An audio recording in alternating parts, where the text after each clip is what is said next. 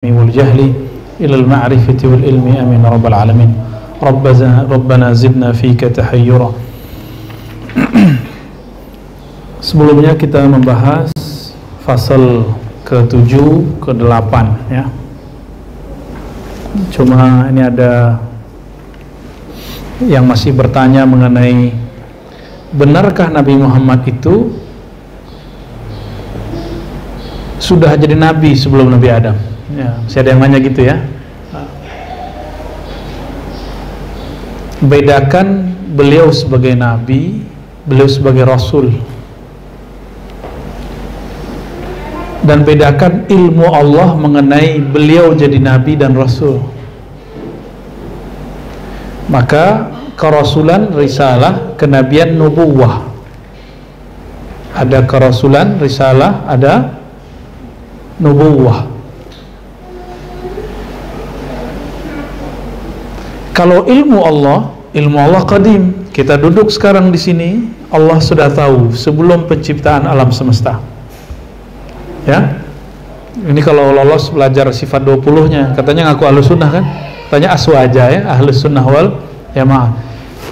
Jika kita saya, kita semua ya, ada yang jadi guru, ada yang jadi pengusaha, ada yang jadi dosen, ada yang jadi apalah ya, suami istri, semua itu dalam ilmu Allah sudah ada semua semua itu dalam ilmu Allah sudah ada ya. tapi kaunuhu awwalal anbiya Nabi Muhammad sebagai nabi pertama itu babnya berlainan. Nah, di sini Al Imam Al Hafiz Al Qadhi Ayyad menukil di hadis nomor 32 yang dia nukil. Inna Nabiya sallallahu alaihi wasallam qala kuntu awwalal anbiya fil khalqi wa akhirahum fil ba'si. Jadi beda bi'sah dengan nubuah.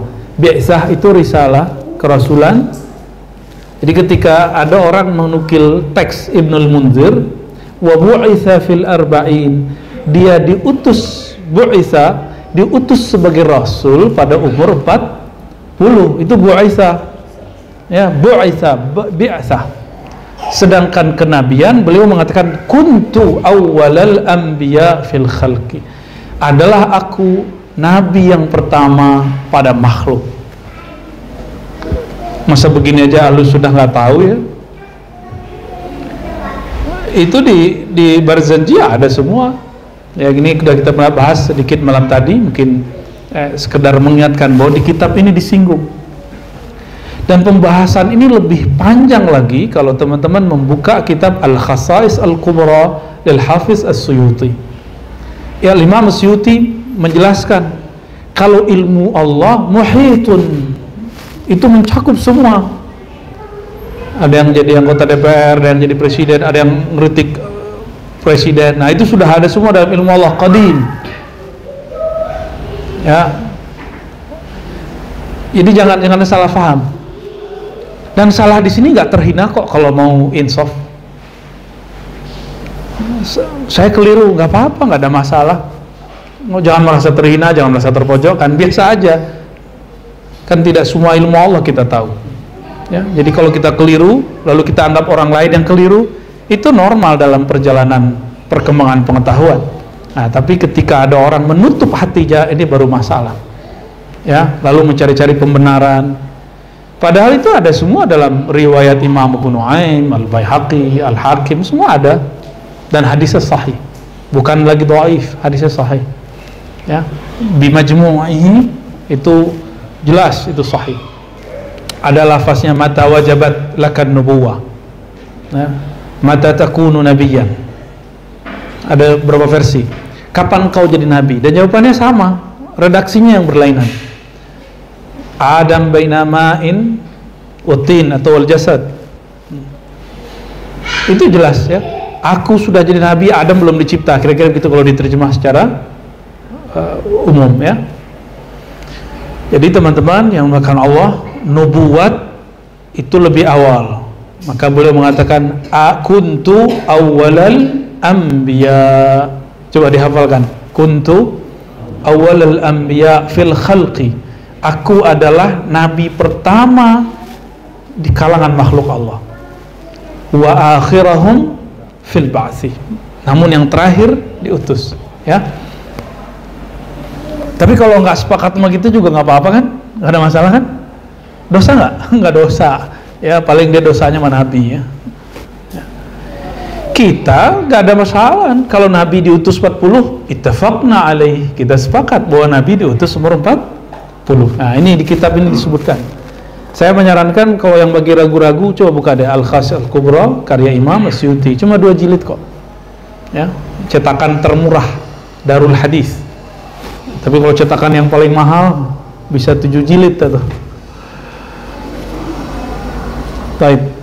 Nah ini ini disebutkan oleh beliau di hadis nomor 32-nya di pasal yang uh, az-sabi', pasal yang ketujuh. Ya, silakan dilihat ya. Inilah alasannya kenapa di dalam surat Al-Ahzab misalnya dan surat-surat yang lainnya Nabi Muhammad SAW dalam surat Al-Ahzab ayat 7 didahulukan daripada Nabi Nuh dan Nabi Ibrahim. Coba nanti di rumah cari surat 33 ayat 7 wa id akhadna minan nabiyyina mitsaqahum wa minka wa min nuh dan ingatlah ketika kami mengambil perjanjian dari para nabi mitsaqahum perjanjian semua mereka. Lalu ditafsir diperinci wa minka wa min nuh darimu dan dari nabi nuh. Kenapa enggak nabi nuh dulu? Pada nabi nuh adalah nenek moyang Rasulullah SAW karena nabiyyin ini kalimatnya apa lafaznya di sini?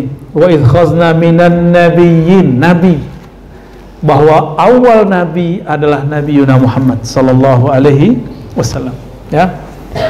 Apalagi kalau sudah baca dalail khairat apalagi sudah baca katanya ada yang bertorikot Idrisiyah, Tijaniyah, Naqsyabandiyah, Qadiriyah itu semua ada di salawat-salawat para masyayikh kita. Bahwa beliau adalah awal anbiya ya. Jadi aneh juga nih kalau ada zaman now berahlu sunnah tapi nggak faham bab ini. Ini bagi saya aneh. Cuma itu kita katakan keliru nggak hina kok. Yang penting munsif, insaf, sadar. Jangan ngeles lagi, ya. Ini masih ngeles aja nih. Itulah akibat berdebat di hadapan orang, ya. Maka hindari sebenarnya debat itu. Saya menghindari. Tapi kalau undang debat saya nggak mau. Kalau mau datang datang aja. Mau nyusup nyusup aja, nggak masalah. Insya Allah, ya nih, yassarallahu lana fil jawab. Jika Allah berkehendak, Allah mudahkan. Jika enggak, kadang kita nggak jawab juga. Ya. Bukan berarti kita bisa jawab, kita hebat juga. Ini antum jangan salah paham juga ya. Kita nggak ada hebat-hebatan di sini. Ini bab nubuat, bab risalah. Kita nggak ada hebat-hebatan di situ, nggak ada bener-beneran di situ. Nggak ada merasa paling bener ya. Nah, ini eh, di pasal yang ketujuh, di pasal yang kedelapan kita membahas tentang karena rahmat Allah kepada Nabi Muhammad SAW maka di mana pun Nabi ada azab gak turun. Coba bayangkan Mekah ada 360 berhala tapi azab gak turun-turun kenapa? karena ada Nabi Muhammad SAW ya? Itu. Karena ada Nabi Muhammad SAW seandainya Nabi gak ada gimana? ma kana Allah ma kana Allah mu'azzibuhum mu'azzibahum. Tidaklah Allah mengazab mereka wa hum yastaghfirun. Sedangkan mereka minta ampun. Maka Nabi Muhammad SAW nubuatnya salah satu nur buat itu jika di, di, diteteskan namanya istighfar jadi orang yang beristighfar fi wajihi ah, di wajahnya ada nur nur pancaran warisan kenabian maka yang paling banyak istighfar itu ulama ulama yang munsif ulama yang merasa dirinya salah di hadapan Allah Subhanahu wa taala. Maka yastaghfirun ini kalimat menggunakan fiil mudhari menunjukkan dia selalu dan diperbaharui terus. Ya, fadal fadal. Ya. Yu'adzibahum wa anta fihim wa ma kana Allah mu'adzibahum wa hum yastaghfirun ya. dan salah satu karakter istighfar tidak menyalahkan orang ketika ada ada kejadian ada masalah kita nggak cari kambing hitam kita menyalahkan diri kita ini karakter mustaghfirun orang-orang yang seperti itu berarti ada nur percikan nur nubuat di dalam dirinya. Walaupun dia bukan ulama tapi dia mewarisi akhlaknya ulama. Nah lalu kita juga membahas kemarin mengenai uh, Nabi SAW bersabda waju'ilat qurratu aini fis salah kebanyakan kita menerjemahkan waju'ilat qurratu aini fis salah kita terjemahkan itu salat ya maju lagi masih bisa yang maju lagi. Yang yang ikhwan ikhwan. Fadal fadal waju'ilat qurratu aini fis salah ya maju maju maju. Ya.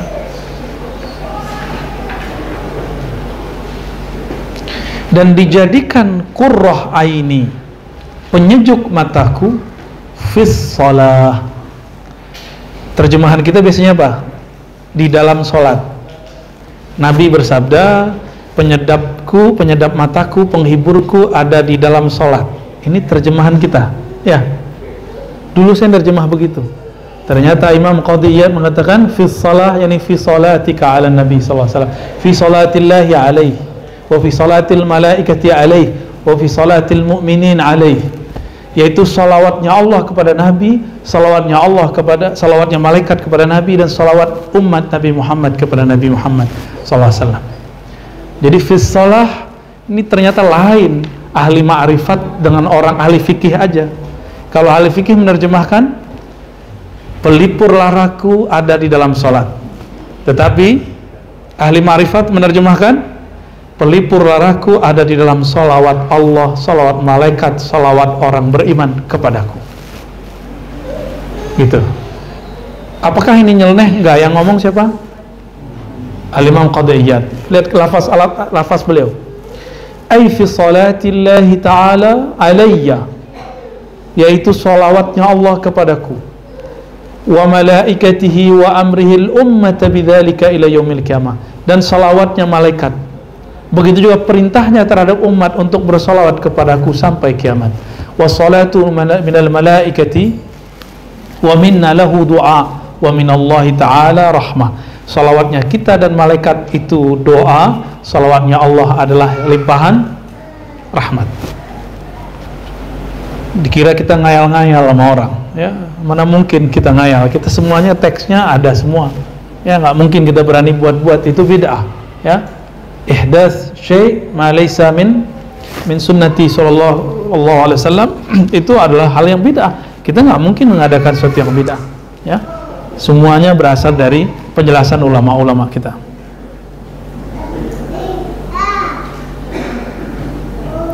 Jadi bisa saja satu lafaz berlain makna.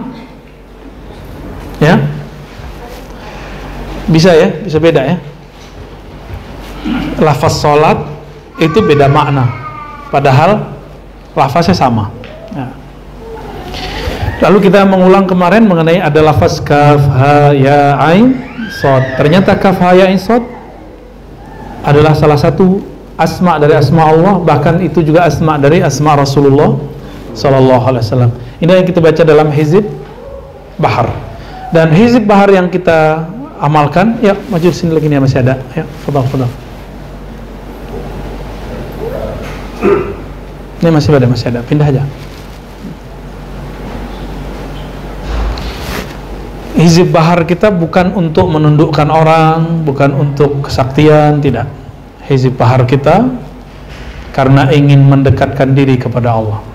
Jadi kita baca wirid bukan untuk sakti, kita baca wirid untuk mendekat kepada yang maha sakti. Kita juga ada bahas bab tentang yang ke-9 ya. Sekarang kita masuk ke yang 10 nah 10 ini uh, gabungan uh, beberapa tema-tema di situ cuma nggak banyak. Sebelumnya mari kita baca surah al-fatihah kita kirimkan untuk baginda Nabi Muhammad SAW dan kepada pengarang kitab ini Al-Hafiz Qadiyah qadasallahu sirrahu dan semua orang-orang yang berjasa kepada kita orang tua, guru-guru, kawan-kawan dan kawan-kawan yang hadir ini sore ini, siang ini spesial. Dari tadi pagi sudah banyak itu tuh samping tuh. Ahli ahli masak. Lagi masak kambing. Ternyata lama juga masak ya sengaja ditaruh di situ ya nggak nggak di depan. Nggak markir depan. Uh, semoga teman-teman yang bertugas ataupun yang ada ataupun yang menyiapkannya tangannya hartanya keluarganya dirinya jiwanya diberkahi oleh Allah swt على هزين ولكل اتصال إلى حضرة نبينا محمد صلى الله عليه وسلم وللحافظ القاضي عياد وللمذكورين الفاتحة أعوذ بالله بسم الله الرحمن الرحيم يا يا نسين صلاة ورمى بالله من الضالين اللهم صل على سيدنا محمد اللهم يا أحد صل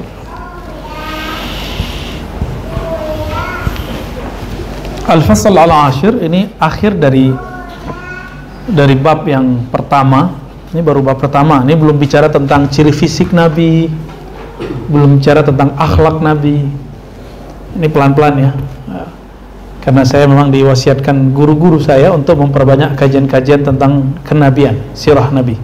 Ya, jadi kita kemudian istikharah dan tahu-tahu ada Habib ngirim kitab Syifa Habib Hussein Alaidrus yang punya toko kitab apa namanya ya Darul Mawahib condet ya. Semoga Allah berkahi beliau.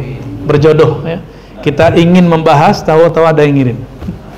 Alhamdulillah. Sudah lama pengen membahas sebelum itu beliau kirim ya. Ini bukan berarti saya keramat ya. Antum jangan cocok logi ya. Yang karomah itu para aulia-aulia Allah kita ini pencinta mereka ya. Semoga Allah jadikan kita aulia-aulianya. Amin, amin. Ya. Di fasal al-ashir Fasal yang ke-10. Fasal itu bahasa Arab artinya pemisah. Jadi memisah satu tema dengan tema yang lain. Kalau kita nyebut sebagai subbab, ya. Fima azrahu Allah Ta'ala fi kitabihil aziz min karamatihi alaihi wa makanatihi indah. Yang Allah tunjukkan di dalam kitabnya yang mulia mengenai kemuliaannya dan ketinggian derajatnya. Wa ma khassahu Allah bih min dhalik siwa man tazama fi ma dzakarnahu qabl dan kekhususan yang Allah berikan kepadanya yang belum disebutkan di bagian-bagian sebelumnya. Nah, belum. Jadi kita kalau teman-teman review uh, kajian yang kita tentang kitab Syifa, nah, belum menyebutkan yang belum disebutkan sebelumnya. Min dzalika ma nassahu ta'ala min qissatil Isra'i wal Mi'raj fi surati Subhanalladzi asra 'abdihi wan najmi idza hawa. Masya Allah.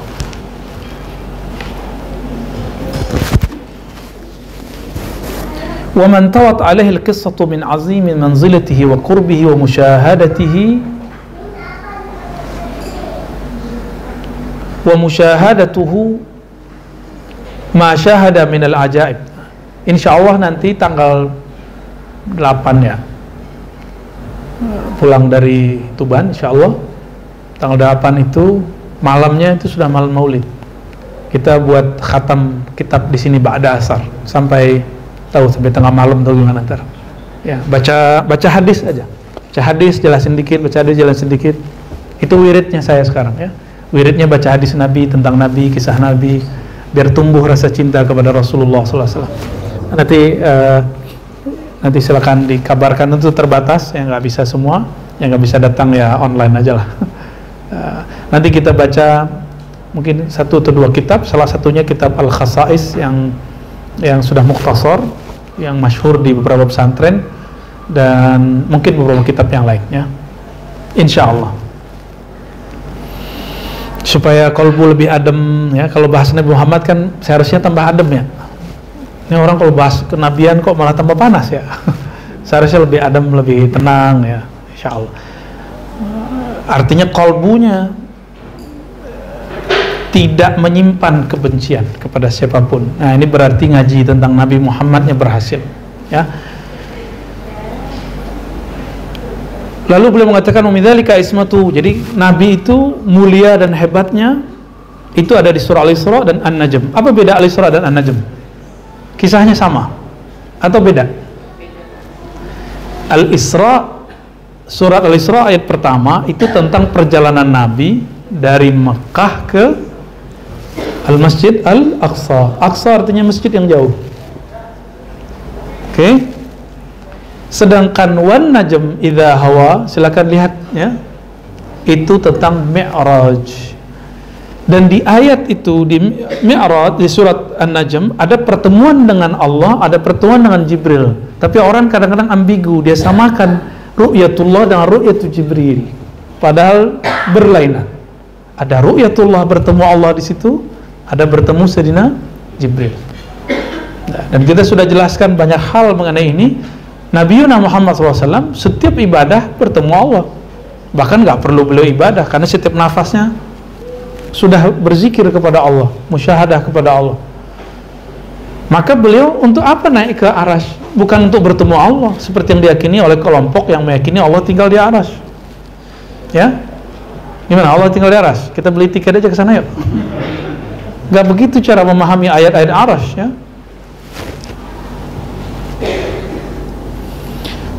Lalu ah, ayat-ayat ini nanti ada khusus misalnya dalam kitab Dalail An-Nubuwah karya Imam Al-Bihaqi itu ada pembahasan, ada riwayat panjangnya.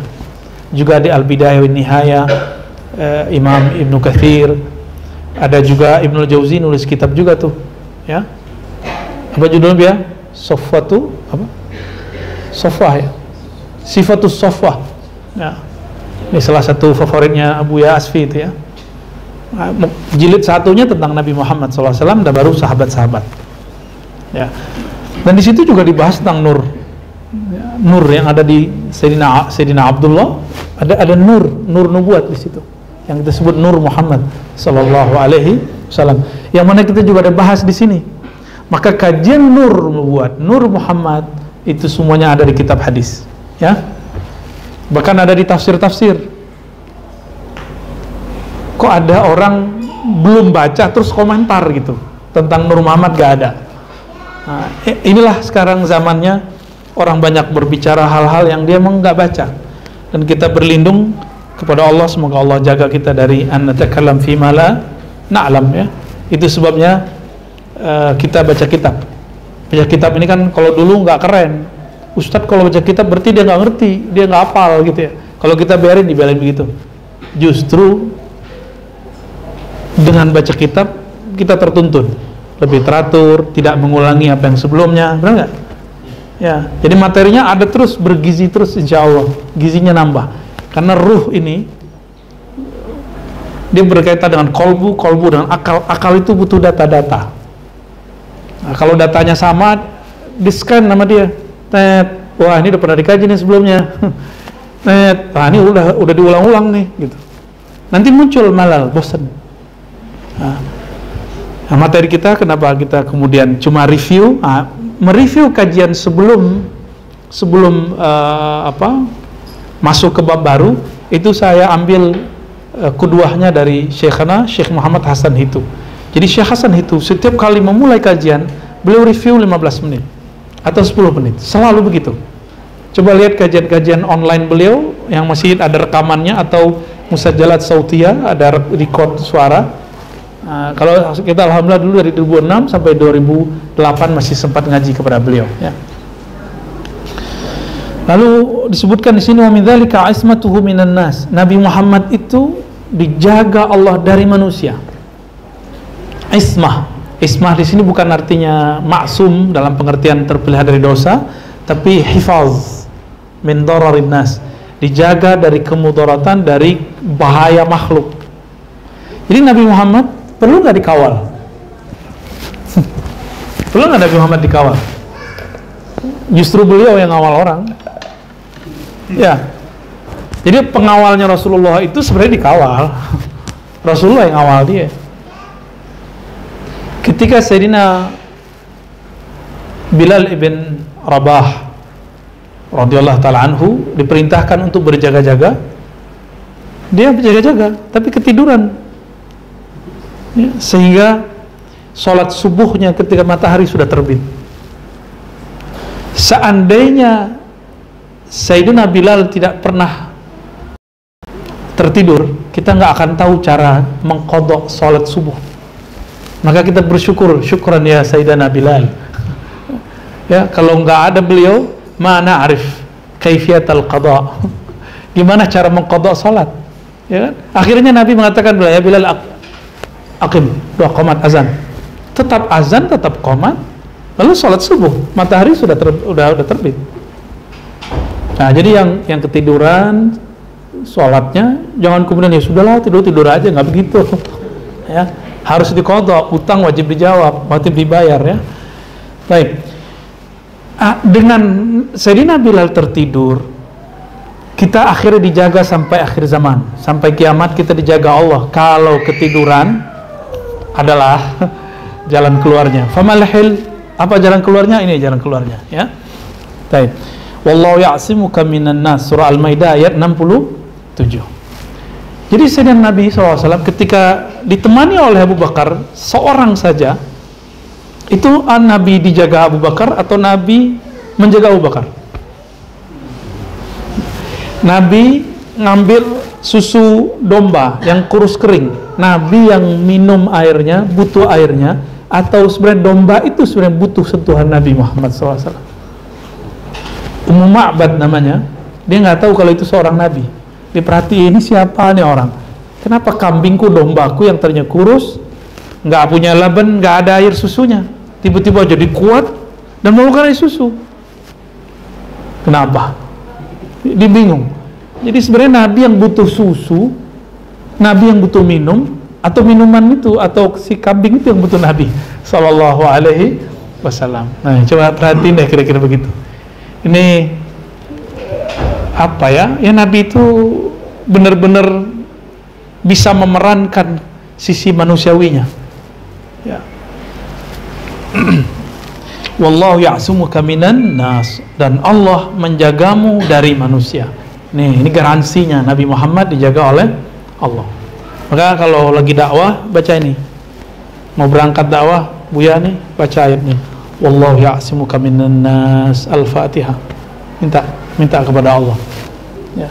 Kalau kita dapat nur warisannya insya Allah dijaga oleh Allah subhanahu wa ta'ala. Seandainya gugur di tengah berdakwah atau dalam perjalanan syahid fi fisabilillah jadi saya meniatkan kita ngajar untuk berjuang fi fisabilillah ya. Wa idham kurbika alladhina kafaru liyuthbituka au yaqtuluka au yukhrijuk. Dan ketika orang-orang kafir makar kepadamu ini surah Al-Anfal ayat 30 ini indeks ayatnya dicatat ya.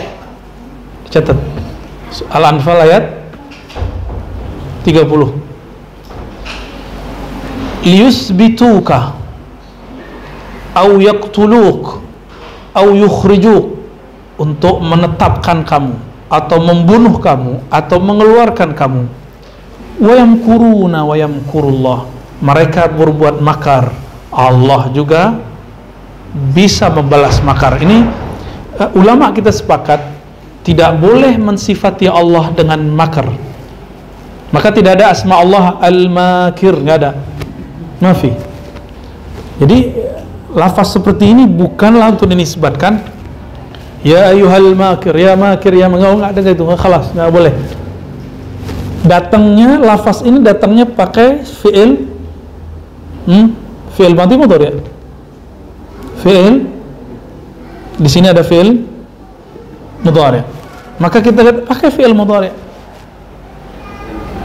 Cukup kata begitu, nggak usah kemudian ditasrif. Inilah asas akidah sunnah. Imamuna Abdul Hasan al Ashari mengatakan apa? nama Allah tidak bisa kemudian mustaq atau hasil tasrifan. Nama Allah mesti tauqifi. Datangnya pakai fi'il bacanya fi'il. Fi'il mudhari fi'il mudhari. Ada jumlah bentuk kalimat pakai kalimat. Bentuknya isim kita baca pakai isim kata benda. Ya? Ini nggak boleh sembarangan tentang nama Allah dan di luar bahasa Arab ada nama-nama Allah yang lain dalam bahasa Ibrani Kira-kira kaf haya ain sod jika itu benar salah satu nama Allah, itu bahasa apa itu? Ada nggak dalam kamus bahasa Arab kaf haya ain sod? Gak ada kan? Adanya coba di kitab-kitab seperti ini di kitab tafsir. kaf ha ya aisad kifayatullah iyak hmm. penjagaan Allah kepadamu ya Nah itu surah Al-Anfal ayat 30. Wa yamkuruna wa yamkurullah. Mereka makar kepadamu, Allah juga akan makar kepada mereka. Membalas makar mereka, gitu lebih baik ya. Apa arti makar? Udah jadi bahasa Indonesia? Merencanakan keburukan. Wallahu khairul makirin. Allah sebaik-baik yang makirin. Ah, ini ini boleh dipakai kalimat yang khairul makirin, pakai isim. Tapi di situ ada mudhaf mudhafun ilaih. Boleh kita gunakan ini. Tapi jangan sebut makir. Ya, cukup katakan khairul makirin. Itu dua hal yang berlainan. Ya. Wa qawluhu illa tansuruhu. Ini surat Taubah ayat 40. Nah, ini sudah kita bahas sebenarnya sebelumnya, cuma ini uh, lebih detail disebutkan kisah Sayyidina Abu Bakar bersama Nabi SAW di Goa Thur. Coba lihat. إلا تنصروه فقد نصره الله إذ أخرجه الذين كفروا ثاني اثنين إذ هما في الغار إذ يقول لصاحبه لا تحزن إن الله معنا ya ketika orang-orang kafir mengusir Nabi Muhammad SAW ya ya dan ketika saniyasnaini iz huma fil ghar iz yaqulu li sahibih saniyasnain berarti dua orang yang keduanya ngomong kepada yang satunya lagi. Ya? La tahzan innallaha ma'ana. Ini disebut dengan talqin muraqabah ma'iyah. Jadi Sayyidina Abu Bakar As-Siddiq radhiyallahu taala anhu ditalkinkan Nabi Muhammad SAW muraqabah ma'iyah di Gawasur atas dasar itulah kajian muraqabah ma'iyah yang ada dalam Tariqah Naqsyabandiyah itu dinisbatkan kepada Sayyidina Abu Bakar As-Siddiq. Ya فأنزل الله سكينته عليه وأيده بجنود لم تروها Lalu Allah menurunkan ketenangan di atasnya kepadanya dan menguatkannya dengan tentara-tentara lam tarauha yang engkau tidak melihatnya. Wa ja'ala kalimatal ladzina kafaru sufla. Lalu Allah jadikan kalimat orang-orang kafir sufla, ya, kalimahnya menjadi sufla wa kalimatullahi hiyal ulia dan kalimatullah itu lebih mulia. Wallahu azizun hakim. Nah, jadi ini ayatnya. Tapi di kalangan syiah sebagian yang diartikan uh, orang ini diartikan Sayyidina Ali. Sayyidina Ali ketika di kamar ditalkinkan Nabi Muhammad SAW la ilaha illallah ya Namun yang yang arjah indana yang lebih kuat adalah Sayyidina Abu Bakar As-Siddiq. Boleh dihidupin lampunya?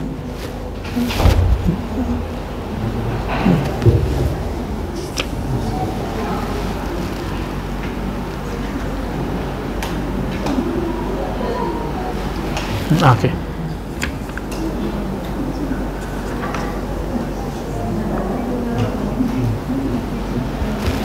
Lalu ada kisah Suraqah bin Malik ya. Suraqah bin Malik yang mengejar Nabi kisah Al-Ghar ya. hadisul hijrah dan lain sebagainya. Ha. apalagi kelebihan Nabi yang disebutkan di kitab ini kelebihan berikut ada dalam surah Al-Kawthar. Apa keunikan surat Al-Kawthar? Coba lihat di surah Al-Kawthar tidak ada huruf kofnya ada nggak? Ada nggak? Inna a'tainakal kawthar fasalli li rabbika wanhar. Inna syani'aka huwal abtar. Ketemu qaf nggak? Ini ulama yang ngomong ya. Satu-satunya surat yang tidak ada huruf qafnya. Terus inna a'tayna. Sesungguhnya kami memberikan engkau wahai Muhammad al-kautsar al-kautsar ini haudau haudnya Nabi. Kadang-kadang orang memisahkan antara haud dengan kausar. Kausar itu nama haudnya Nabi Muhammad sallallahu alaihi wasallam. Nabi mengatakan dalam hadis Bukhari, "Ana faratukum alal haud." Aku lebih dahulu menunggu kalian di telagaku. Jadi Al-Kautsar adalah telaga siapa pun yang minumnya walaupun setetes dia tidak akan haus sama sekali. Coba nih, ingin ingat, minum setetes satu teguk nggak haus. Terus untuk apa minum di surga? Hmm? Untuk apa dong? Ya kan, ada kan minuman surga empat, empat sungai? Sungai air mineral, bukan aqua ya, bukan lamin, le mineral, bukan. Bukan apa lagi itu mereknya tadi? Bukan. Sungai madu, sungai susu, sungai khamar. Untuk apa lagi? Udah minum nih, kata, kata Nabi, siapa yang meminumnya lam yazma abadan. Ya man syaribahu lam yazma abadan. Yang minum air al-kautsar tidak akan haus sama sekali. Nabi punya aset di alam sana. Kaya nggak Nabi itu? Orang yang baru punya air mata air dibeli di Bogor, kaya dia sekarang. Makanya Nabi ketika perang, ini perang, air habis, tinggal belum ngambil aja di sana keluarin pakai tangannya. Ngayal nggak tuh? Ya, selamat berkhayal. Emang kayak gitu ngayal ya tidak. Emang begitu hadisnya. Coba dari mana air? Nggak ada selang di tangan Nabi. Air keluar. Kalau Nabi tidak punya koneksi dengan alam lain dan tidak punya aset di alam lain, gimana ngeluarin airnya? Yang minum tujuh ribuan bahkan di hadisnya ribuan. Alaf yashrabuna min min min ma ya, yang ada ya fatafajjar min khilali asabi'i yang keluar dari pancaran air ininya. Ya kan? Dahsyat gitu. Allahumma sholli ala Sayyidina Muhammad. Jadi teman-teman, inilah uniknya teka-teki surga. Ya. Kan di Quran kan ada disebutkan wa yashrabuna min ka'sin kana mizajuha kafura. Di surga itu minumnya itu minum berkelas, menunjukkan kemewahan. Sedangkan minum al-haud itu kebutuhan keperluan kita kepada ma'un Nabi SAW haudun Nabi SAW sedangkan yang di surga itu kayak, kayak coba antum minum kopi kita tuh biar enak enakan kopi kita loh kenapa orang kemudian senang duduk di salah satu uh, apa namanya kafe yang bermerek itu karena dia ada mereknya merek sono merek US ya kan para kopi lebih enak kita lebih enak kopi Aceh, kopi Mandailing, kopi Toraja, ya kan? Kopi mana lagi tuh? Uh, Temanggung, apa? Kopi mana? Kopi Sangka. boleh, boleh. Enak tuh kopi kopi Jambi, kopi Padang itu mirip-mirip ya. Kenapa duduknya itu yang beda? Ini duduknya ada gayanya, gelasnya lain, ya kan? Makanya di Quran disebutkan kas gelasnya keren, gelasnya cap surga. Itu yang membedakannya. Mulai bisa paham? Kita nggak haus kok. Untuk apa kita minum-minum di surga? Karena di dunia antum suka nongkrong minum di kafe-kafe. Nyampe di sana kan tubuhnya dikasih lagi, bahkan tubuhnya lebih perfect. Keinginan nongkrongnya lebih tinggi. Serius. Ya. Yang jomblo, keinginan menikahnya tinggi di sono Allah lipat gandakan 100 kali lipat, bahkan 1000 kali lipat barangkali. Kata 100 ribu itu kan menunjukkan banyak aja. Jadi itu hobi aja, hobi. Kalau gitu kita minum kopi dulu ya. Ini gak ada mereknya ya, apalagi merek surga. Bismillah. Ini karena yang ngidangin istri saya ini. Bismillah. Hmm. Sudah rokok jangankan rokok, kamar aja ada. Narkoba ada di sono. Jadi halal semua di sana. Gampang tinggal colek. Dunia ini ada api kok, apalagi di sorga. Lahum ma yasha'una fiha waladaina mazid. Apa pun yang kamu mau ada di situ. Kami punya asetnya, kami punya ke mazid, ya kami bisa tambahkan sesuka kami.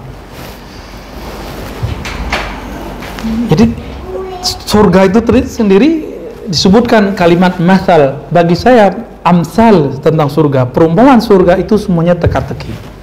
Teka-teki menarik dan indah. Dan main teka-teki asik nggak? Asik.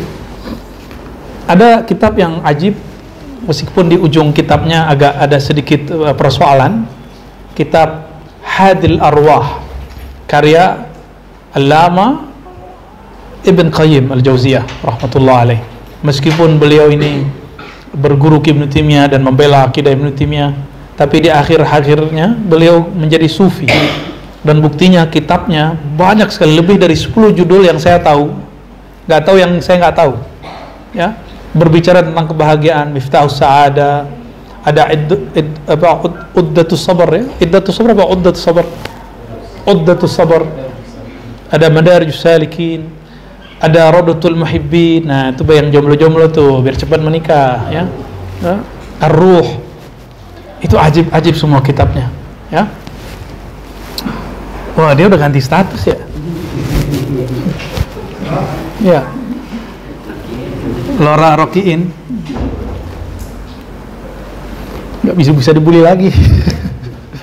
Taib. Inna a'tainakal kautsar Sungguh kami telah menganugerahkan kamu aset yang besar hai Muhammad bernama al-kautsar a'ta secara harfiah itu fi'il madhi mudhari atau amr? Kata past bukan. Berarti telah dikasih. Makanya Nabi ketika lagi pacaklik bisa ngeluarin air dari tangannya. Indi afdolul ma afdolul miyah fil alam ma'ul ladhi yatafajjar min asabi'ih. Bagi saya dengan kelemahan ilmu saya tapi saya berpandangan bahwa air yang paling mulia adalah air yang keluar dari jari-jari baginda Nabi Muhammad sallallahu alaihi wasallam. Ya. Allah marzuqna syurba al-kautsar haudan Nabi sallallahu alaihi wasallam bihaqqin Nabi sallallahu alaihi wasallam wa bihaqqi asma'ikal izam amin ya rabbal alamin. Fasalli li rabbika wanhar. Ya. Fasalli apa arti fasalli? Maka salatlah li rabbik. Nah, ini kata kunci. Bahwa salat itu memang li. Dan kata kunci berikutnya rabb. Maka as-salah itu adalah hubungan ubudiyah antara hamba dan Rabb. Rububiyah. Maka lafaznya fasalli li rabbik. Salat itu kaitannya dengan rububiyah. Inilah kenapa wajib salat kalau uluhiyah orang bermakrifat cukup tapi kalau rububiyah dia mesti tunduk dia mesti sujud. Dan berkali-kali saya sampaikan kalau kita melihat orang tidak sholat husnuzon aja. Mungkin mata kita melihat dia nggak sholat. Ya? Siapa tahu dia sholat di saat kita nggak tahu. Dan itu banyak ya. Fasalli li rabbika wanhar. Arti wanhar menyembelihlah. Ya. wanhar nahar. Dari kata ini nahar ini urat urat nyawa yang ada di leher.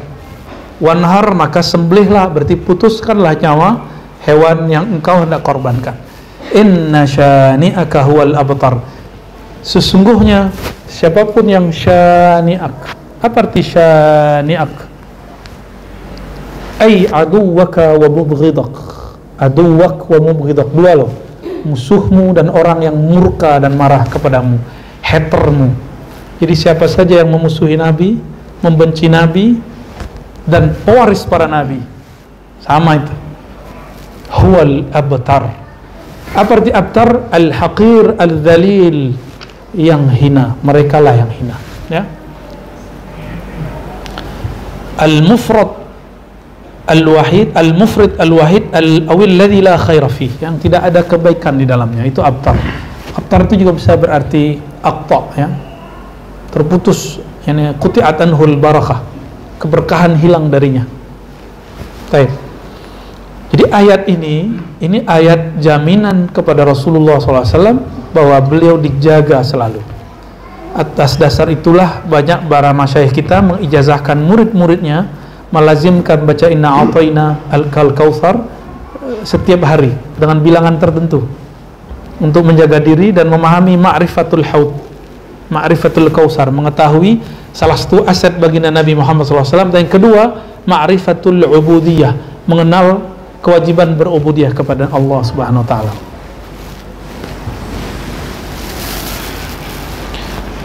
Itu sudah berapa tuh? Tadi surat apa kelebihannya di surat Isra surat An-Najm. Terus surat Al-Maidah tentang makar. Terus surat At-Taubah ya. Nah, sekarang surat Al-Kautsar. Setelah ini beliau menyebutkan kelebihan yang lain. Kelebihan Nabi yang lain yaitu Al-Hijr ayat 87 mengenai sab'ul mathani. Wa ta'ala wa laqad atainaka sab'an minal mathani wal Qur'anal azim.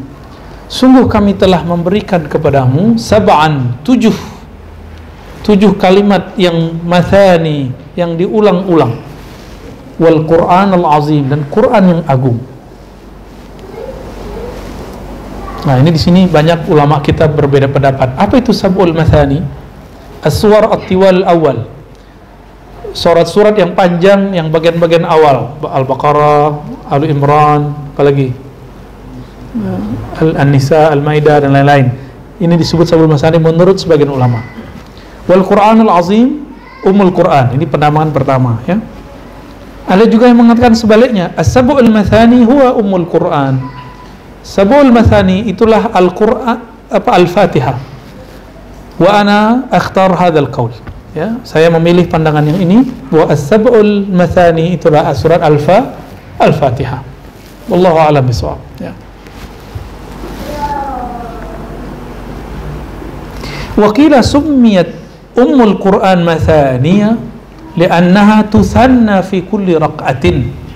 Kenapa disebut Ummul Quran itu Al-Fatihah itu mathani? Mathani ini kan yang diulang-ulang. Li'annaha tusanna fi kulli raq'ah. Dibaca setelah takbir yaitu kedua dan diulang di setiap rakaat. Wa qila bal Allah tabaraka taala istasnahu li Muhammadin sallallahu alaihi wasallam. Ah, Masani itu ada juga arti lainnya istisna pengecualian. Ini orang ahli bahasa Arab betul-betul kaya ya. Ya. Tusanna dibaca yang kedua setelah takbir dan diulang setiap rakaat. Lalu yang kedua maknanya? Hmm? istasnallahu istasnallahu istasnallahu tabaraka taala al-mathaniya yani al-umm al-kutab li Muhammadin sallallahu alaihi wasallam jadi Allah mengecualikan tidak ada nabi yang dapat surat Al-Fatihah kecuali Nabi Muhammad sallallahu alaihi wasallam. Dan saya sudah ada beberapa kajian tentang salawatullah ala Nabi Muhammad salah satu bentuknya adalah Al-Fatihah. Ya. Ngayal nggak tuh? Ngayal ya? ya selamat berkhayal. Waddakharaha lahu duna sairil anbiya' Allah simpan Al-Fatihah itu tidak diberikan kepada nabi mana pun. Dan kita sudah pernah menyebutkan bahwa Al-Fatihah langsung dijemput di mana? Arash. Maka ada dua nuzul pada Quran, nuzul arsyiyah, ada nuzul ordiyah. Nuzul arsyiyah itu nubuat. Itu kenabian Nabi Muhammad SAW, itu makom tertingginya ada nuzul ardiyah diturunkan oleh Sayyidina Jibril dan jadikan syariat dan dibaca di dalam sholat nah, makanya ada satu ayat, dua ayat, beberapa surat diturunkan aksar min marrah. Diturunkan lebih dari sekali. Jadi ada beberapa ayat diturunkan lebih dari sekali. Udah turun, turun lagi, udah turun, turun lagi. Nah, salah satunya alfa al-fatihah. Ada lagi ayat yang tidak pernah diturunkan sebelumnya ayat kursi dan amanah rasul sampai akhir ini eh, pegangan-pegangan kita ya. Dan di kitab maksurat kita ada Al-Wirdul Latif dibaca pada subuh ya. Masih diamalkan nggak? Ya. Mulai diamalkan ya? Nikmat kok, asik ngamalnya. Baik.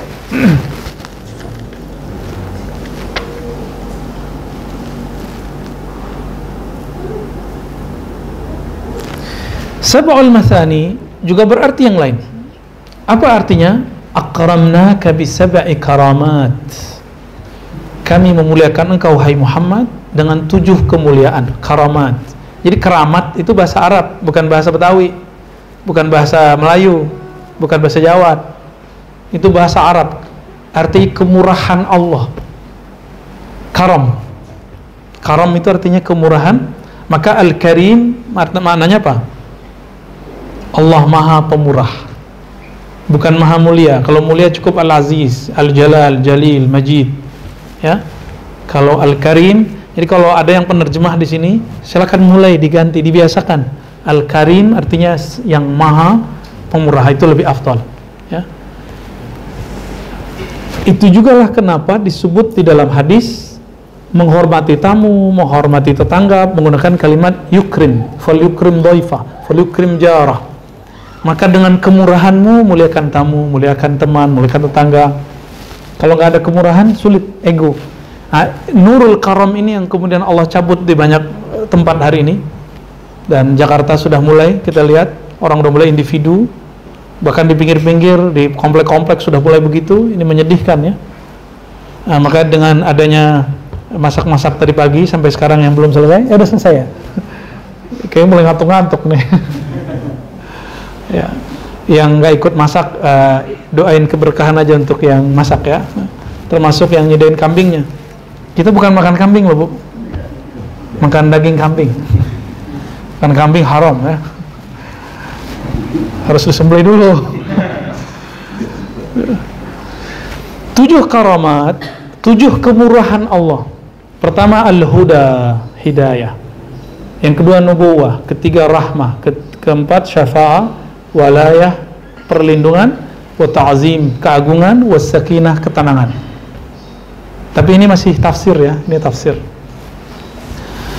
Anzalna ilaika dzikra ya. Dan kami menurunkan kepada engkau adzikra peringatan itu Al-Qur'an litubayyana linnas agar engkau menjelaskan kepada mereka manusia manuzila ilaihim apa yang diturunkan kepada mereka wala'allahum yatafakkarun.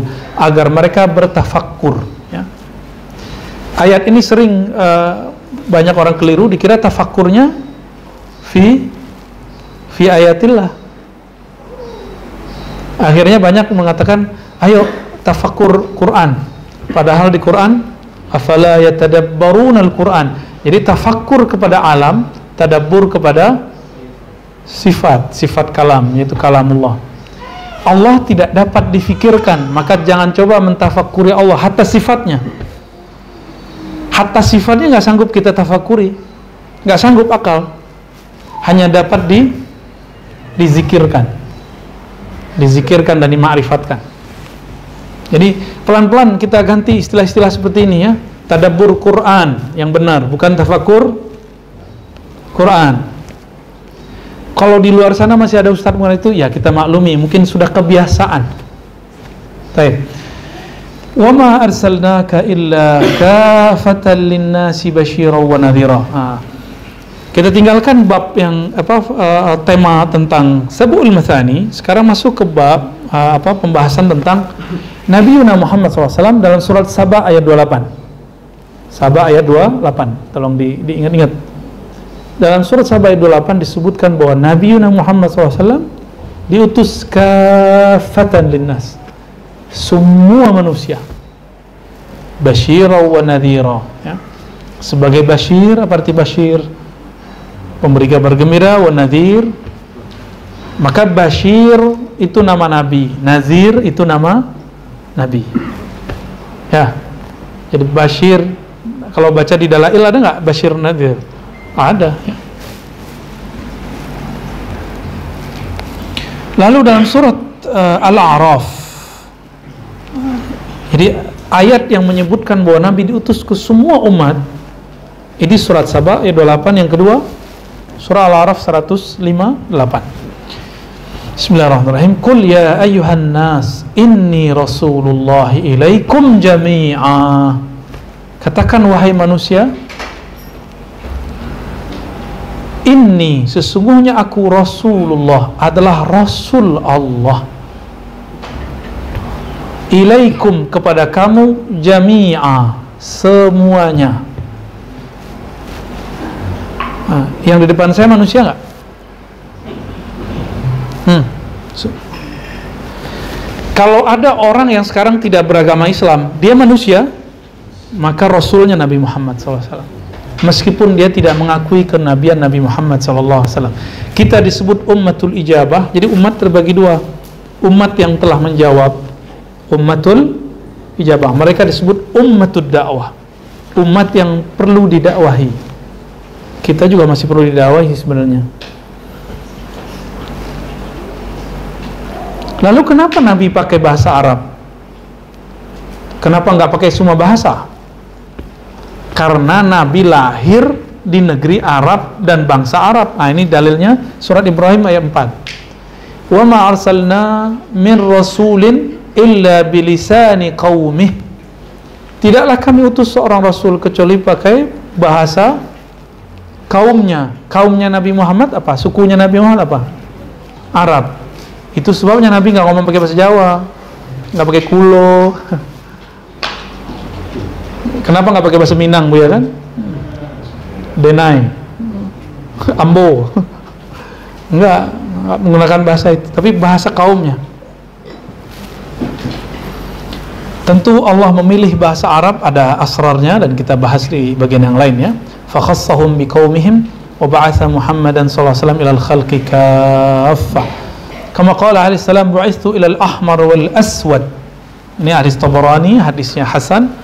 Aku diutus kepada al-ahmar wal aswad yang kulitnya terang kemerah-merahan ataupun yang aswad yang hitam, yang sawo mateng, sawo mateng ya kebangetan ya.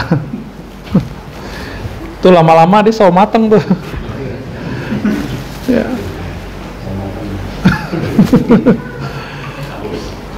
Itu ahmar dia kan. Lama-lama di sini jadi aswad deh. jadi jangan heran ada Habib nanti mukanya muka Sunda, muka Jawa, muka Betawi itu biasa aja. Ada Habib nanti kulitnya hitam atau kulitnya so mateng, hidungnya udah nggak mancung lagi nggak ngaruh. Yang penting dia punya nasab dan nasabnya terjaga dan sebaliknya ada orang hidungnya mancung mukanya Arabik ya, mukanya muka Arab gitu ya muka Arab ke muka onta itu beda lagi tuh mukanya muka Arab. Belum tentu dia seorang Habib. Tinggal kita buktiin pakai nasab ya. Dan kita kalau boleh narsis kita mesti menghormati Arab. Kenapa? Nabi Yuna Arabi. Nabi kita orang Arab ya. Jadi antum nggak seneng nih ada orang Arab agak berulah, itu urusan personal dia oknum. Nah, kita gunakan kata oknum ya biar aman ya. Tapi kita nggak pernah membenci Arab karena kita sholat pakai bahasa Arab, baca Qurannya Arab, doa juga banyakkan Arab. Ah, ganti topik. Ini kelebihan Nabi diutus ke semua umat. Sekarang pertanyaannya belum dibahas di situ. Nabi diutus nggak ke jin? Diutus nggak ke jin? Gak dibahas di sini. Gimana? Diutus nggak ke jin? Nanti PR ya baca surah Al-Jin ya. Nanti ketahuan Nabi diutus nggak ke jin ya.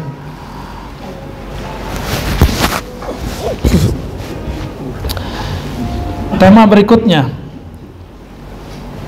Dulu pernah ada ini asbab-asbab nuzul ayat ya salah satunya. Sayyidina Umar itu datang kepada Rasulullah lalu mengatakan, "Ya Rasulullah, engkaulah orang yang paling aku cintai setelah diriku." Hadis ini sahih. Maka Nabi membacakan ayat ini. An-Nabi aula bil mu'minina min anfusihim wa azwajuhu ummahatuhum. Nabi itu lebih utama lebih aula lebih mulia lebih prioritas terhadap orang beriman daripada dirinya sendiri jadi kita nggak boleh bilang ya Rasulullah aku lebih mencintai engkau daripada semuanya kecuali diriku nah ini gagal dia dia gagal tapi nggak masalah itu ma'rifat Umar sebelum diajari Nabi Sallallahu Alaihi Wasallam lalu Nabi mengajari Serina Umar dan Umar merevisi kalamnya. Jadi orang salah tuh nggak apa-apa. Yang penting mau insaf. Umar insaf nggak? Insaf. Lalu Umar mengatakan, Ya Rasulullah, engkaulah orang yang paling aku cintai, bahkan lebih aku cinta daripada diriku. Dalam hadis yang kita sering dengar, la yu'minu ahadukum hatta akuna ahabba ilaihi min hmm? min apa dulu nafsihi apa waladihi dulu min malihi wa waladihi itu ada beberapa riwayat ya dari hartanya, dari orang tuanya, dari anak-anaknya, wan nasi ajmain dan semua manusia. Apalagi baru cuma tahabub-tahabuban ya, senang-senang. Belum. Jadi Nabi membuat sebuah kaedah. Kamu tidak sempurna imanmu sampai aku lebih engkau cintai. Kalau senang cinta kepada makhluk, kita senang nggak ngubungin dia? Ngasih kabar dia? Kirim doa kepadanya. Antum cinta orang tua? Kirim doa nggak ke orang tua? Cinta kepada guru? Kirim doa nggak kepada guru? Kalau gurunya masih hidup, jangan hanya doa.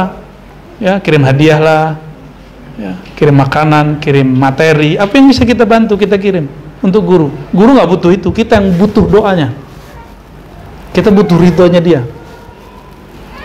Allah akan melihat kolbu para aulianya. Jika aulia ini senang kepada seorang hamba, Allah ikut, Allah akan senang. Itulah aqrabu turuqi ilallah. Itulah torikot tercepat kepada Allah Subhanahu wa taala, dapat cinta kekasih Allah. Dapat cinta kekasih Allah untuk mendapatkan cinta samuan aja rumit kan perlu berkorban nggak masa cinta kepada Allah Rasulnya nggak ada korbannya mesti korban ya gimana bahasa Arabnya? Ustaz apa? Al-hubbu udhiyah gitu ya? Cinta itu pengorbanan ini gombal.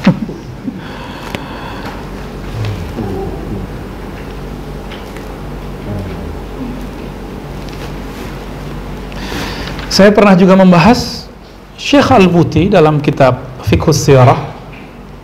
Ini kitab sudah diterjemah, alhamdulillah ada banyak terjemahannya hari ini. Dan bagus-bagus terjemahannya. Fiqhus Sirah Syekh uh, Muhammad Sayyid Al-Buti di bagian uh, masalah ayat ini dan surat Ali Imran ayat 31 ya, kul in kuntum tuhibbunallah fattabi'uni. Apa pembahasan beliau? cinta kepada Nabi itu apakah cinta dalam pengertian ittiba amrihi mengikuti perintahnya saja atau ada hubbun tabi'i cinta tabi'i cinta yang sifatnya fisik. Cinta uh, rambutnya cinta peninggalannya tabarruk dengan asarnya tabarruk dengan peninggalan-peninggalannya. Itu gimana? Nah beliau mengkritisi di situ Syekh Albani yang mengatakan syirik atau bid'ah tabarruk. Karena cintanya nggak benar. Bagi Albani cinta Nabi itu ikut ajarannya. Mencintai asar Nabi itu juga ajaran Nabi bagi Albani nggak masuk dari mana kita tahu Sayyidatuna Aisyah Sayyidatuna Ummu Salamah ketika sakit dia ambil rambut Nabi terus dicelupin ke air lalu dia salawat Allahumma salli ala habibi Allah salli ala Muhammad. Ini sunnah. Jadi antum nanti kalau ada event dikeluarkan rambut Nabi, dikeluarkan nih, ambil air satu gelas atau pakai uh, botol, celupkan itu. Salawat ke Nabi. Itu sebenarnya caranya. Kalau nggak cium, gitu ya. Jangan main main doang itu biasa itu ya. Ambil, minta izin, dicelupkan. Cari event-event yang pas ya, supaya dapat keberkahannya itu istri Nabi. Imam Ahmad bin Hambal hidup dua abad setelah Nabi. Beliau wafat 241 Hijriah. Nabi wafat tahun 11 Hijriah. Oke, ada dua abad, 230-an tahun. Ketika beliau sakit, beliau dapat satu rambut Nabi. Dicelup, ketika sakit, dicelup, baca selawat, dan minum. Gimana? Imam Salaf loh. Ya, katanya manhaj salaf nggak ada begitu bid'ah ya. Baik, bismillah.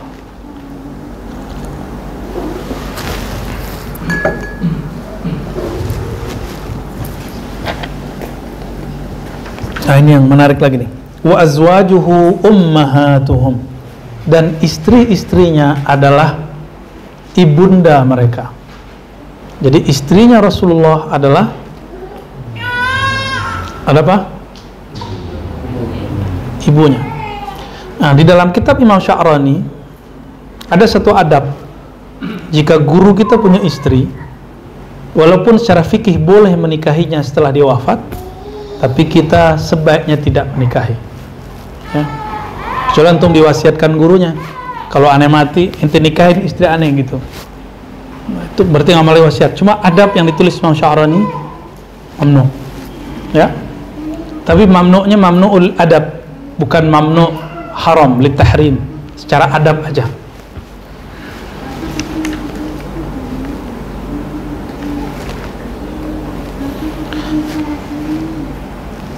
Apa alasannya? Coba lihat.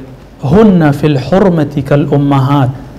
Ada yang terpikir oleh saya sudah lama, jika istri Nabi disebut ummahatul mukminin, ummul mukminin, betul nggak? Ibu orang beriman. Nabi siapa dong? Abul ini Pinter nih hari ini nih.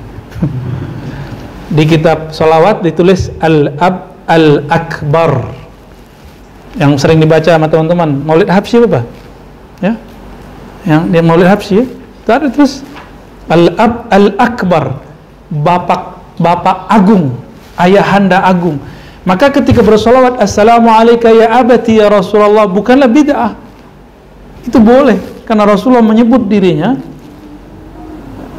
Rasulullah mensirkan itu dalam kalam istrinya istri-istrinya ummahatul mu'minin ya tapi jangan sebut bapak nasab kita nggak pantas kita bukan kecuali antum Habib boleh nyebut Rasulullah Abi abati.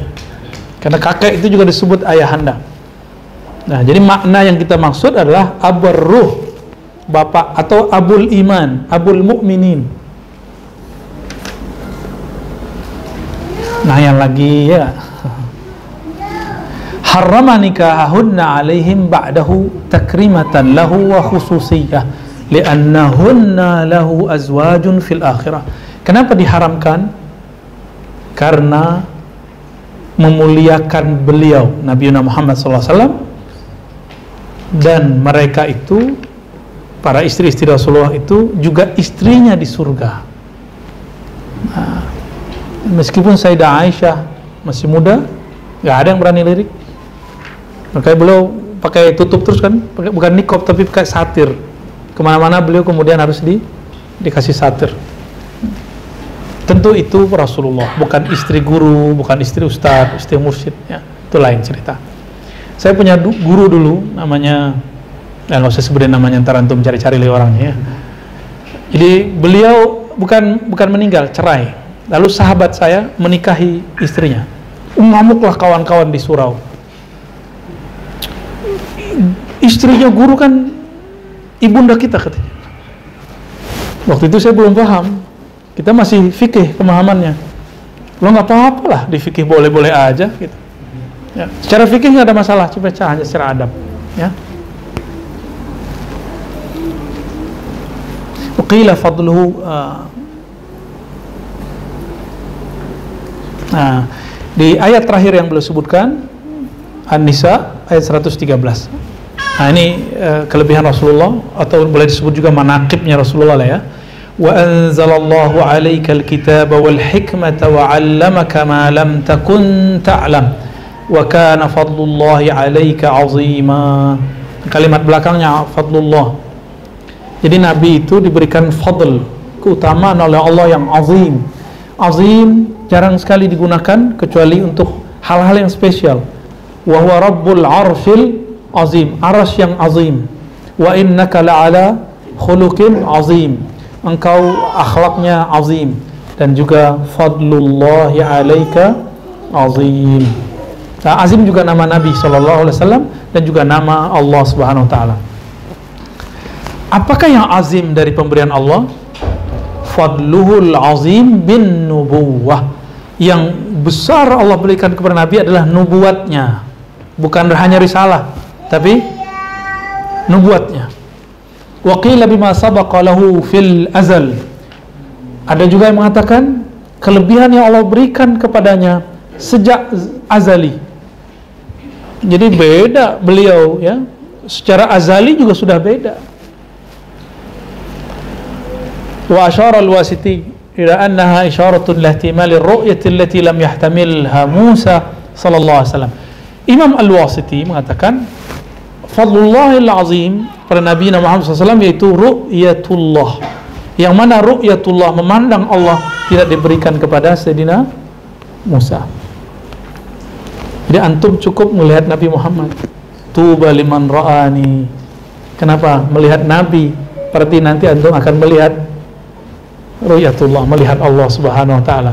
Itulah makna hadis. Hadisnya riwayat Imam Ahmad Ibn Hibban dan imam-imam yang lain. Tuba liman ra'ani sungguh beruntung orang-orang yang melihatku. Dan yang melihat orang yang pernah melihatku. Atau yang melihat orang yang pernah yang pernah yang pernah yang pernah sampai akhir zaman.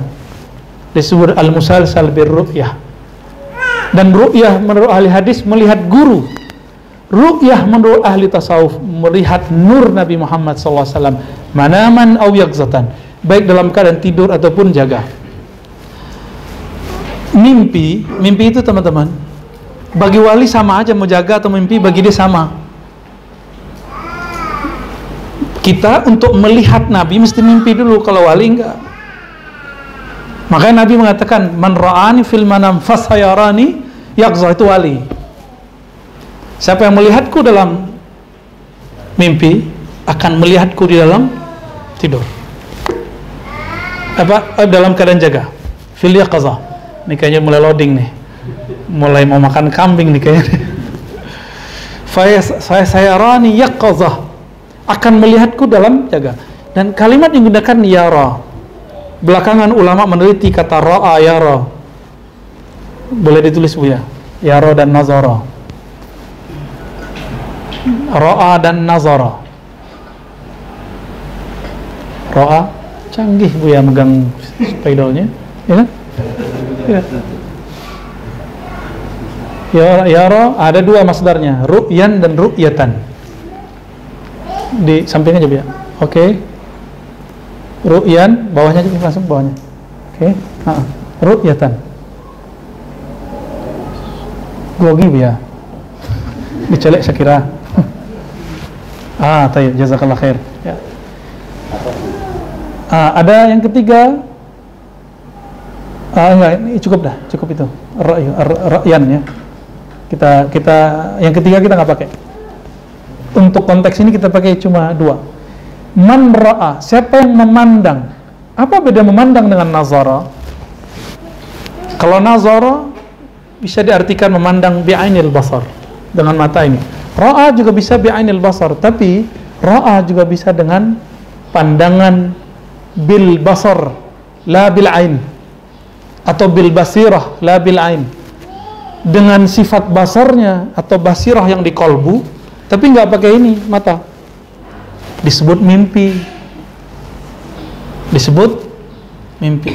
Jadi antum sekarang nih mengatakan lihat nabi bukan nazartu ila rasulullah nggak keliru. Roa itu karena secara fisik Rasulullah sudah wafat. Maka jika antum melihat mata terbuka tapi nur di kolbu karena kuat Allah izinkan memandang Rasulullah SAW. Inilah yang terjadi pada Habib Omar. Ini yang terjadi pada Abu Abbas Al-Mursi. Maulana Imam Khalid, Mujaddid Tariqat Naqsyabandiyah, disebut kemudian Khalidiyah, punya murid namanya Ismail An-Narani. Ya. Ismail An-Narani ini, kata Imam Khalid, makom saya separuh udah ada sama dia. Separuh itu apa? Ismail An-Narani beliau biasa wali ini gosipin wali tapi gosipnya seru. Coba gosipnya para wali. Ibn Arabi cuma beberapa kali ketemu Nabi ember di kitab. Disebut di kitab khusus disebut di Al-Futuhat. Saya setiap saat melihat Nabi dan saya tidak ember. Saya laporlah kalam itu kepada guru kita salah satu mursyid kita di Syaziliyah juga ya. Beliau juga punya sanad Naqsyabandiyah tapi beliau lebih kita kenal dengan uh, Syaziliyahnya. Syekh Abdul Rahman Nazari. Eh, itu, itu, itu dia kata itu juga ember kata kenapa dia ngomong? Kenapa dia ngomong? Hah? saya tiap saat ketemu Nabi dan saya nggak ember itu juga ember. Jadi wali-wali ini emang keceplos, itu biasa. Dan wali sama wali biasa saling saling ngomongin, begitu omongannya, ya. Tapi berkualitas nggak kayak sekarang, nggak ngerti komentar ya, nggak pernah ketemu Nabi, anti sama ru'yatun Nabi. Antum kalau nggak pernah ketemu Nabi, minta kepada Allah jangan batalkan dan jangan tolak kalau ada orang ketemu Rasulullah SAW. Jangan, jangan begitu ya. Saya sudah 70 tahun bertorikot nggak pernah ketemu Nabi. Lah ente terhijab. Ada orang anak kecil udah ketemu Nabi banyak kok saya ketemu bocah-bocah kecil. Mimpi ketemu Rasulullah ngelapor sama kita. Ya, anak-anak kecil. Kok anak kecil bisa cerita begitu? Disebutkan eh, sama kayak di Syama'il Tirmizi. Ada kok. Karena anak kecil kan belum terhijab. Kita hijabnya sudah banyak hijab dosa hijab meremehkan orang merendahkan orang. Coba deh tasdik. Gak lama antum lihat Nabi tasdik aja dulu percaya deh. Minimal sebelum mati lah sebelum sakaratul maut. Ya insya insya Allah. Ya. jadi kan roa ini bisa melihat dengan mata ini bisa melihat dengan kesadaran basirah. Ya. roa bil basar atau roa bil basirah dua-duanya. Basar pakai mata sadar atau basirah jadi sejak sore ini kalau ada dengar orang ketemu Nabi, lihat Nabi lagi jaga, jangan heran. Hanya dia mungkin yang lihat, yang lain nggak lihat. Kan basirahnya dia. Basirah artinya apa? Mata batinnya. Mungkin mata batin kita nggak lihat. Sama-sama duduk, dia lihat kita nggak lihat. Gitu ya? Allah Umar Zukna ru'yataka wa ru'yata Nabiika Muhammad sallallahu alaihi wasallam. Ya Allah berikan kami keindahan, kelezatan memandangmu dan memandang kekasihmu Nabi Muhammad sallallahu alaihi wasallam. Besar ya? Baik teman-teman sahabat-sahabat yang Allah Nanti setelah ini kita Akan kambingnya kapan? Maghrib, oh sebelum maghrib Oh gitu, keburu dingin ya, pada ngertiin lagi Insya Allah setelah ini uh, Di pertemuan berikutnya kita akan mengkaji tentang ciri-ciri fisik Nabi dan ciri-ciri non fisik Nabi Sallallahu Alaihi Wasallam. Uh, ungkapan bahasa Arabnya agak rumit-rumit, ya. orang Arab aja kadang nggak paham, maka nanti pelan-pelan bacanya. Ya. Insya Allah ya, Insya Allah nanti kita baca dan nanti akan berkaitan itu dengan masa Maulid Nabi Sallallahu Alaihi Wasallam. Wa nasallallahu ayarzuqna hubbahu wa hubba ma yuhibbuh واجعل لنا العمل الذي يبلغنا إلى حبك أمين يا رب العالمين سبحانك اللهم وبحمدك أشهد أن لا إله إلا أنت أستغفرك وأتوب إليك صلى الله على سيدنا محمد السلام عليكم ورحمة الله وبركاته azannya pakai ini tuh kayaknya udah udah soak itu. Nah, itu kenapa tuh Pak Sam? Pak Sam ada Pak Sam? Baterainya